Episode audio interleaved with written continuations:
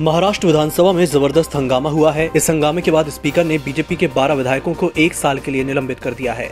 आपको बता दें कि आज ही महाराष्ट्र विधानसभा का मानसून सत्र शुरू हुआ था।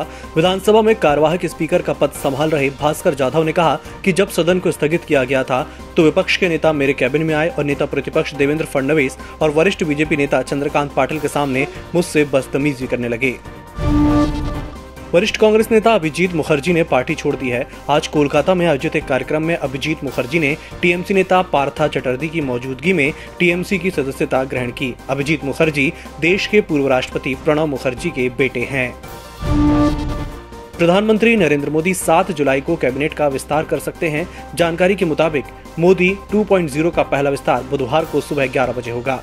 कैबिनेट में अभी 28 मंत्री पद खाली हैं और बताया जा रहा है कि 17 से 22 सांसदों को मंत्री पद की शपथ दिलाई जा सकती है। प्रधानमंत्री नरेंद्र मोदी सोमवार को कोविन ग्लोबल कॉन्क्लेव में शामिल हुए। इस वर्चुअल मीट में मोदी ने कहा कि कोरोना महामारी से कोई भी देश अकेले नहीं लड़ सकता। महामारी से लड़ने के लिए वैक्सीनेशन ही हमारी सबसे बड़ी उम्मीद है। भारत में हमने शुरुआत से ही वैक्सीन स्ट्रेटेजी प्लान करने के लिए डिजिटल तरीका अपनाया। भारतीय क्रिकेट कंट्रोल बोर्ड यानी कि बीसीसीआई फैंस को दिवाली गिफ्ट देने की सोच रहा है। बोर्ड अक्टूबर में आईपीएल 2022 के लिए दो नई टीमों का ऐलान कर सकता है। बीसीसीआई ने इसका ब्लूप्रिंट तैयार कर लिया है। हफ़्ते के पहले कारोबारी दिन शेयर बाज़ार मजबूती के साथ बंद हुए। बीएससी सेंसेक्स तीन पॉइंट की उछाल के साथ बावन पर बंद हुआ।